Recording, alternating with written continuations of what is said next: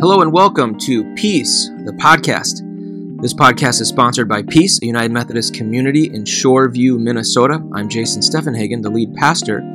And each episode will typically start with a sacred story reading coming from the Holy Scriptures, followed by the message that was given during our Sunday morning worship time. Any announcements for our community will come at the end of each episode, so stick around if you are curious about learning more about Peace United Methodist Community, you can go to peaceumc.com. Again, that's peaceumc.com.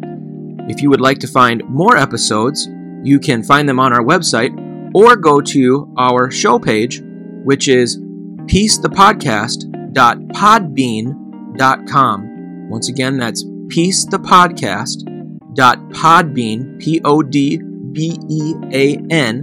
O D B E A N com. We hope that you enjoy this episode. Please like, rate, review, subscribe. And now, on to the Sacred Story reading.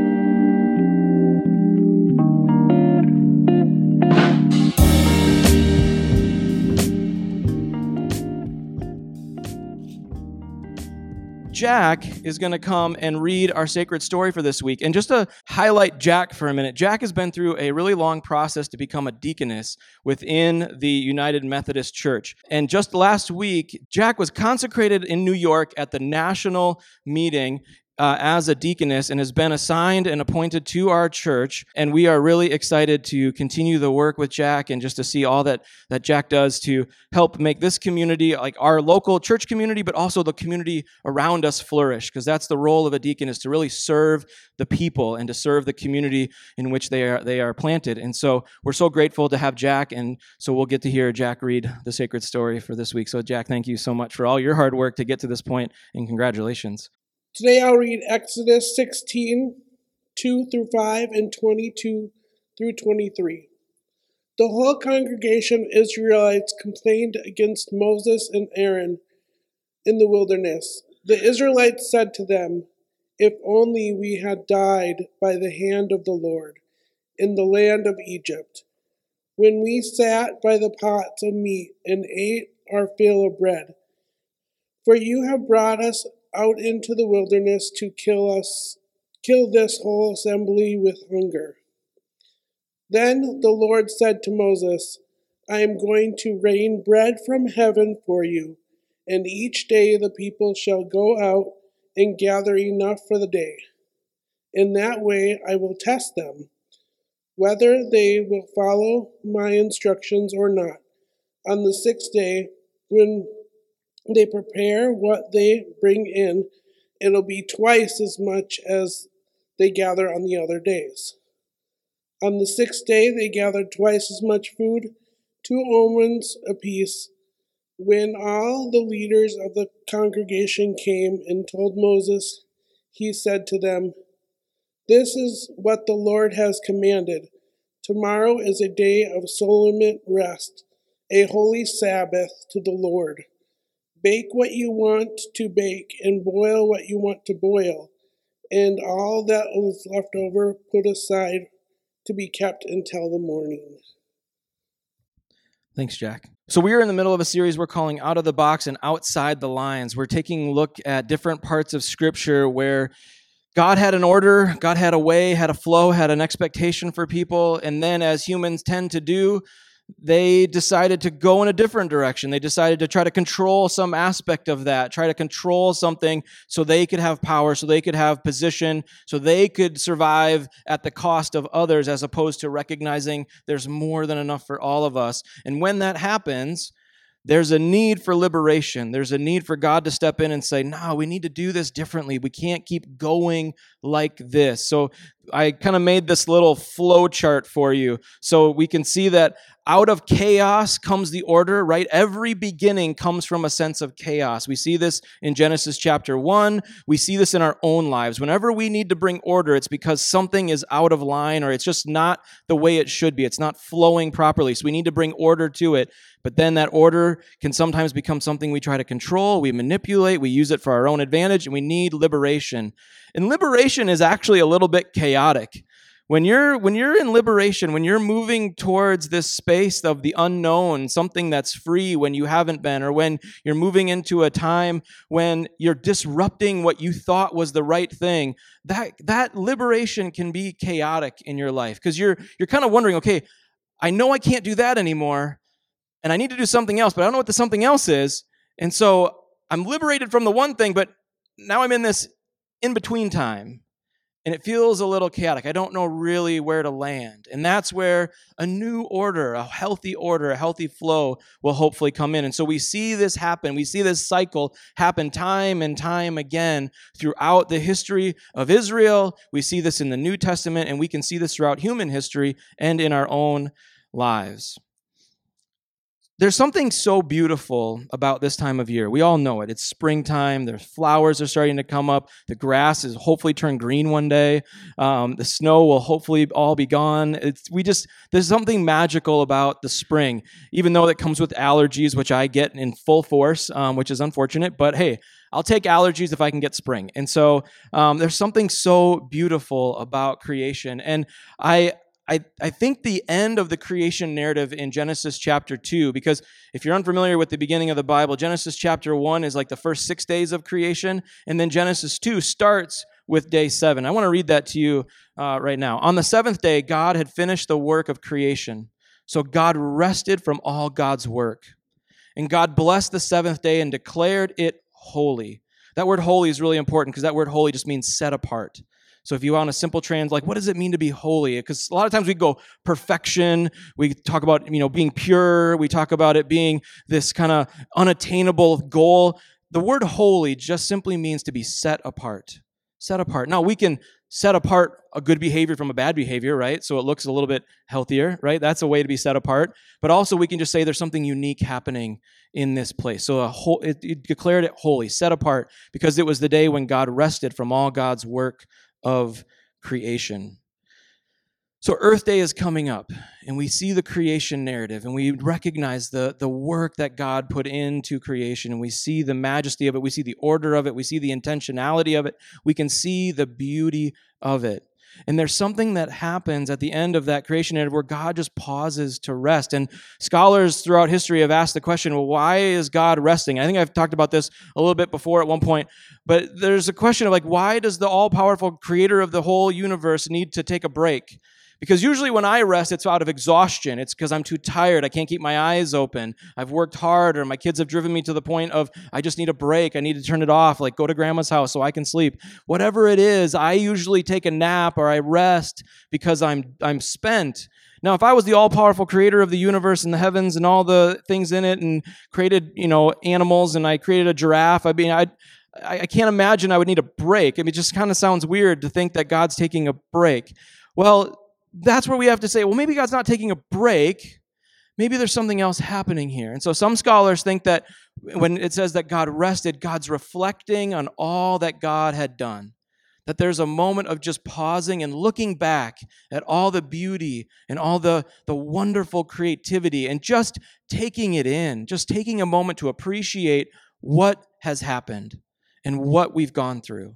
Sometimes that, that rest and appreciation is because we've been through some hard stuff. And we just need to pause and take it in and say, wow, this season was a doozy. Like this, whatever I've been through, it's been hard. You just need to pause. And sometimes we pause, and some scholars would say that God was pausing maybe to look back and to rest and reflect and to appreciate, but also resting prepares us for what's ahead. Maybe God was preparing God's self for the hard work of relationship with humanity. Because if we know the story that the author of Genesis is telling, it's about to go a little sideways. There's going to start to be some division. There's going to start to be some disruption of this harmony that God has created. There's going to be a little uh, unease, right? The relationship's going to get hurt and fractured. And so maybe God is pausing, not because God needs to be like, okay, I just really need to prepare myself for this. It's going to be really hard. But maybe there's a sense of just saying, you know, before we dive into all this hard stuff, let me just take a beat. Let me just take a beat. Because sometimes when we just go from one hard thing to the next hard thing to the next hard thing, we don't show up with a whole lot of generosity and kindness. You ever ever ever have that happen in your life where you're in the midst of one hard thing and you know you got to tackle that next hard thing and instead of taking a moment to breathe, you just dive in and then you don't show up as your best self. You don't show up with a lot of kindness or space for that other person and you end up saying things or doing things that actually make the situation worse. And so maybe God here is just kind of whew, okay, love what happened, beauty, imagination, creativity at its highest, wonderful. Now let's get ready to do life. Let's get ready to enter into the mess. Let's get ready to be in relationship with this dynamic creation that has the freedom to reject me, that has the freedom to walk away. And how can I be patient for this creation. And so maybe God is looking back, maybe God is preparing for what's ahead. And I think as we reflect on our care for creation, we can look back in, in both beauty and awe and wonder at creation and look back and say, what have we done? How have we messed this up? And maybe we pause on Earth Day to say, okay, now what can we do? What can we do to help this thing flow the way it should? How can we get it humming once again? I think that rest is a holy disruption. It's a holy disruption. Now, disruption doesn't normally come across as like a good word, right? Disruption is where we are kind of veering off the wrong way, or it's getting us out of tra- off track with what we want. But I think I think that rest and Sabbath is a holy disruption. It's a set apart disruption to the way that life seems to just be going on and on and on. This is the story of Israel. This is the story of the Israelite people when they were captive in Egypt. So if you know the story, this family from Abraham, Isaac, and Jacob grows into this dynamic family, and there's hundreds of them, and they have this whole group of people. Joseph, one of the younger brothers, gets sold off into slavery. He rises to prominence in the land of Egypt, and then a famine hits the entire community, the entire area, that, that whole region of the world. And so the brothers come to Egypt because they find out that Egypt has food. And so they go to Egypt and they go to this guy and they say, Can you help us? They don't even know it's their brother who's risen to prominence and has organized all of Egypt and allowed them to flourish in a time of a famine. And so they go to their brother unknowingly and they ask him for food and he says, Yes, we have food. And then he reveals himself to be their brother, and they have this moment, and it's kind of beautiful, and they have some forgiveness. And then Joseph invites the whole family and all their livestock and all their possessions to come into the land of Egypt to be well taken care of in the land of Egypt. A few generations later, after Joseph has died and after the, the work of Joseph is no longer remembered, the new Pharaoh, the new king of Egypt, decides there's a whole lot of people living on our land and they keep growing. And if they get too big, they may think they're entitled to a say or control. And so let's beat them to the punch and let's enslave them. And let's take away all their resources. Let's steal all their stuff and let's enslave them to do work for us. And so the king of Egypt, the Pharaoh, enslaves all of this growing community that we know are the Israelites. And so they are enslaved in Egypt for 400 years. And for 400 years, they have no response. There's nothing. They're just stuck as slaves in Egypt. And then God calls Moses to lead the people to freedom. And so we read this dynamic story in the first 15 chapters of Exodus of God using the person of Moses and Aaron and Miriam to lead the people out of the land of Egypt and out into the wilderness on their journey to the promised land. And the thing about this journey to the promised land is that it should be a quick journey, just a few months. And so they're heading towards the great mountain, Mount Sinai, where they're going to meet with God. But before they get there, it's about a three month journey, and they're about a month and a half into the journey. And that's where we pick up where Jack was reading from. They're a month and a half into their journey to Mount Sinai, where they are going to offer their thanks to the Lord. They're going to receive instructions. That's where they're going to get the Ten Commandments. That's where they're going to find out who they are as a people. And on their way, we hear the grumbling that Jack read about. They're like, we would rather have died in Egypt where we had full plates of meat and, and pots of boiling stew and all this food. We had everything we needed. We're just going to forget that we were slaves for a second. And we're just going to wish that we had died there as opposed to starving out here in the wilderness. And that's when God says to Moses, okay, we do need to do something about this. I'm going to bring manna from heaven. But God doesn't just bring manna from heaven. It would be miraculous and important if God said, you know what, survival is necessary, sustenance is necessary, you need food. So I'm going to provide manna. But God doesn't just provide manna, God also instructs them to rest, to have a holy Sabbath. I find it really fascinating that these things are linked up together. You would think that survival would be enough. You would think that just getting to Mount Sinai intact with their bellies mostly full would be enough for them to make it there. But that's not what God is up to because in this moment, as they are traveling from Egypt to Mount Sinai, the question they must be asking themselves is what does it mean to be a people? We've been slaves for 400 years. What does it mean to be human now? Because the way that Egypt operated is that there was no Sabbath. There was no rest. There was no day off. It was seven days a week, 24 hours a day of making bricks after bricks after bricks. That's all they did was make, make, make, produce, produce, produce. And that's it. That was their entire life, day after day. Early in the Moses story, Moses actually goes to Pharaoh and doesn't say, Can you, can you free the people? Moses says, Can you give us one day to go out into the wilderness and have an offering for our God and to like worship our God in private and not do it under, under this oppression? Can we just have a day off? And Pharaoh says, No. And so when they get out into the wilderness and God gives them food to eat, God says, You need a new rhythm. You need a new rhythm to life. It can't be go, go, go, go, bricks, bricks, bricks, bricks. It's got to have something else to it. You have to rest because humans are not made just to survive. To be human is more than just survival, but sacred rhythm to be present to life. That's what it means to be human.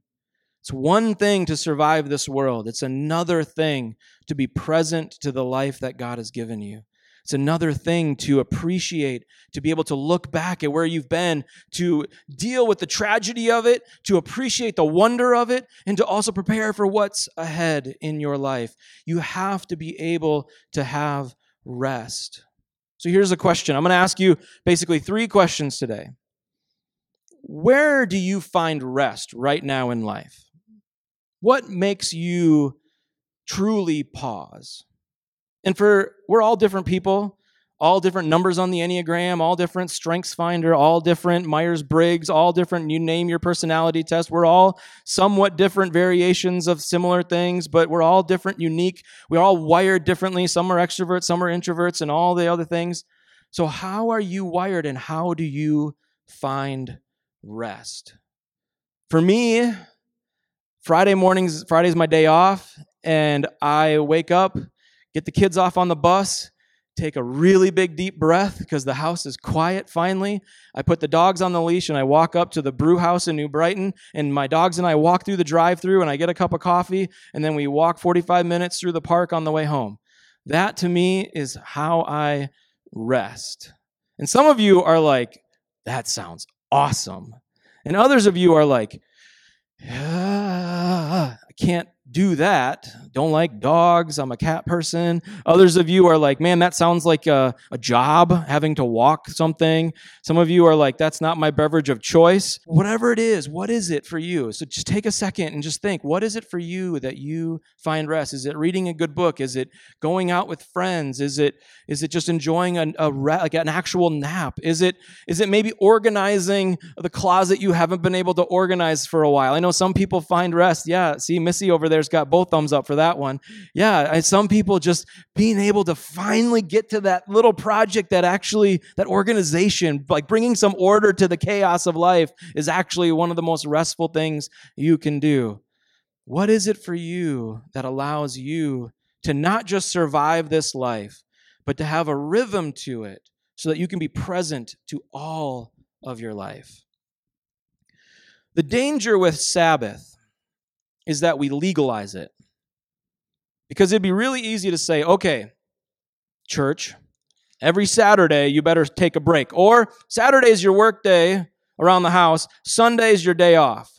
don't do anything. And then the moment you get home from church and you have a little lunch, and then you look around the house and you go, you know, I just didn't quite get to the vacuuming. Or, you know, the bird feeder fell off the tree. I should really go fix it. Or, oh man, you know, the toilet's not flushing right. And so I should probably work on that. Or whatever it is, you just kind of look around. Or it's like, you know, my boss has that thing due pretty early on Monday, and if I just jump on it now, it'll make my evening a little bit calmer. So I should just jump on that really quickly and just get it done. If I get it done quick, it'll it'll feel really good. And then suddenly, if you have this legal version of Sabbath, you start feeling kind of guilty about it, right? Like, oh, I'm supposed to rest. I'm supposed to take some time for myself, but the toilet's not flushing, so maybe it is for me, right? Now I can go to the bathroom in peace. Like, so you kind of make you tell the story that you have to tell yourself in order to feel like you're taking a Sabbath or you feel like you're resting. Too often we can legalize it. And this was happening left and right in Jesus' day. Left and right, the Pharisees were demanding that people do something the same way in order to be considered holy or to be considered perfect. And so Jesus comes along and says, The Sabbath was made to meet the needs of people and not people to meet the requirements of the Sabbath. So, as we navigate what does Sabbath look like for you, have the freedom to say, you know, I need to make it what works for me. I can't I can't make it what works just for you or just for Jason or just the church or just history. We got to figure out how can this meet the needs of the people, not me serving the Sabbath because ultimately what we what they were seeing in the first century is that the Pharisees were putting the Sabbath on the pedestal and not the needs of the people. If you're someone who has to get out there and harvest all the grain in your field, and if you miss a day, you're going to be in trouble for that season and not be able to get enough, and some of it's going to spoil and go bad, then I'm guessing that maybe working a little harder during that season isn't going to be the end of the world. It just isn't. It just isn't. Maybe if you're in a certain season, you need to have a different rhythm and be able to explore what a new rhythm could look like. But there's always going to be these barriers to Sabbath. We're always going to make excuses. Because the thing we don't want to do, even though we're not going to legalize it, even though we're not going to worship the Sabbath, the danger is that we're just going to discard the Sabbath. We're just going to let it go that we're just going to say, oh, you know what? I'm just going to do this because this is just the season that I'm in. But there's a lot of barriers to Sabbath. Reason number one, I'm too busy. Anyone ever said that when you felt like I probably should take a break, but you choose to just plow through and keep going? I'm too busy. Or I need to keep pace, right? There's this kind of internal competition with the Joneses. But we're all trying to keep pace with someone.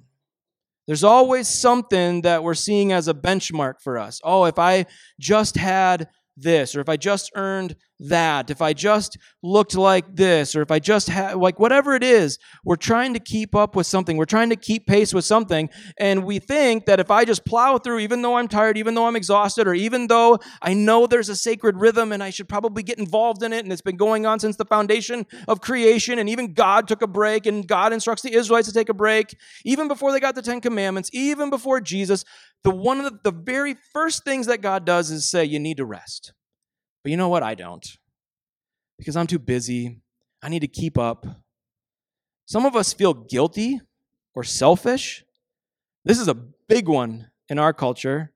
If you were to take a break, how many of you would feel like you're like you'd feel that guilt just hit you straight on? I know I do. There's times when I mean, my day off is Friday. How many of you are working on Fridays? I think about that. I walk the dogs and go get my coffee, and I'm like, how many of the people that I'm working for and with are working right now? And here I am just walking the dogs, hanging out, chilling, trying to take a deep breath. And I know it's the right thing to do. I know it's what replenishes me and what allows me to do my job well and show up for my family well. But I can't help but feel a little bit guilty. I can't help but feel a little bit selfish because my the culture around me has programmed me to feel that way. I've been programmed to feel guilty, to feel selfish, to feel like I'm not doing what I'm supposed to be doing. This is one of the most dangerous pieces of this entire thing. Is this feeling of selfishness or that guilt that comes over when you take a break? Because that means that we are held captive by a culture that is not reflective of the sacred rhythm of six and one that we're held captive by something other than the way God has designed humanity to work. We need rest. We're wired for it. We need to do it. And some of us, every expression of the Sabbath sounds really boring to us. This is kind of the humorous one, but it's true for so many people. They hear the idea of Sabbath and they go, Oh my goodness, are you telling me I have to not do anything all day? That sounds like torture. Yeah, for some of you, that would be torture. Two things I would say to you. One, ask the question what truly allows me to show up and be fully present in my life? Do that. Maybe that is what's resting for you. Figure out how you're wired. If it's organizing the linen closet, then organize the closet. Maybe that is rest. Maybe that is what brings you life. But some of you who feel like Sabbath is boring because how can I possibly sit still? How can I possibly do nothing? Part of that's because you've been wired that way and you have to figure out how to see Sabbath as a discipline. This is why it's called a spiritual discipline is that you actually have to be disciplined to it. You actually have to work at it. You actually have to try hard. Sometimes it's not what comes naturally because our current wiring is telling us to feel guilty or that it's selfish or that I need to keep pace or I'm too busy and so I can't possibly slow down. Yeah, you can. You actually can. What I would recommend is don't start with like an entire day. Take a moment Take an afternoon, take an hour, and just say, What's the thing I can do to truly rest today? I can't do a 24 hour Sabbath. I can't do a 12 hour Sabbath. I can't do a three hour Sabbath, but I'm going to do an hour long Sabbath. I'm just going to rest for an hour. I'm going to go for a walk. That's it. No headphones, no podcast I should have listened to, no news program that I didn't get caught up on. Just smell the roses for a minute. Just go for a walk. Sabbath might actually be boring. Maybe we're supposed to be bored a little bit. Maybe in this in the place of boredom is where true creativity and imagination can be birthed. I try to tell my kids all the time to go get bored. I would love to see what comes from their boredom. That's typically where the best Lego projects come from, my kid is really into making things out of cardboard. And if I lock him in his room for two hours, the cardboard creation gets way more creative than if he's only in there for a few minutes.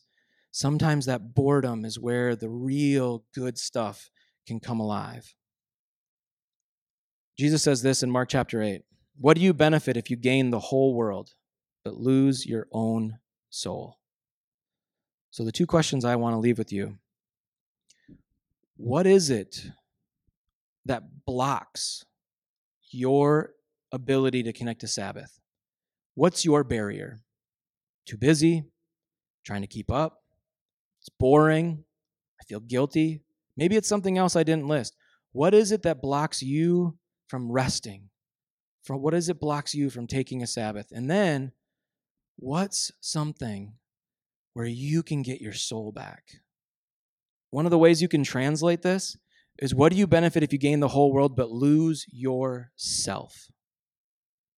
What if you lose you?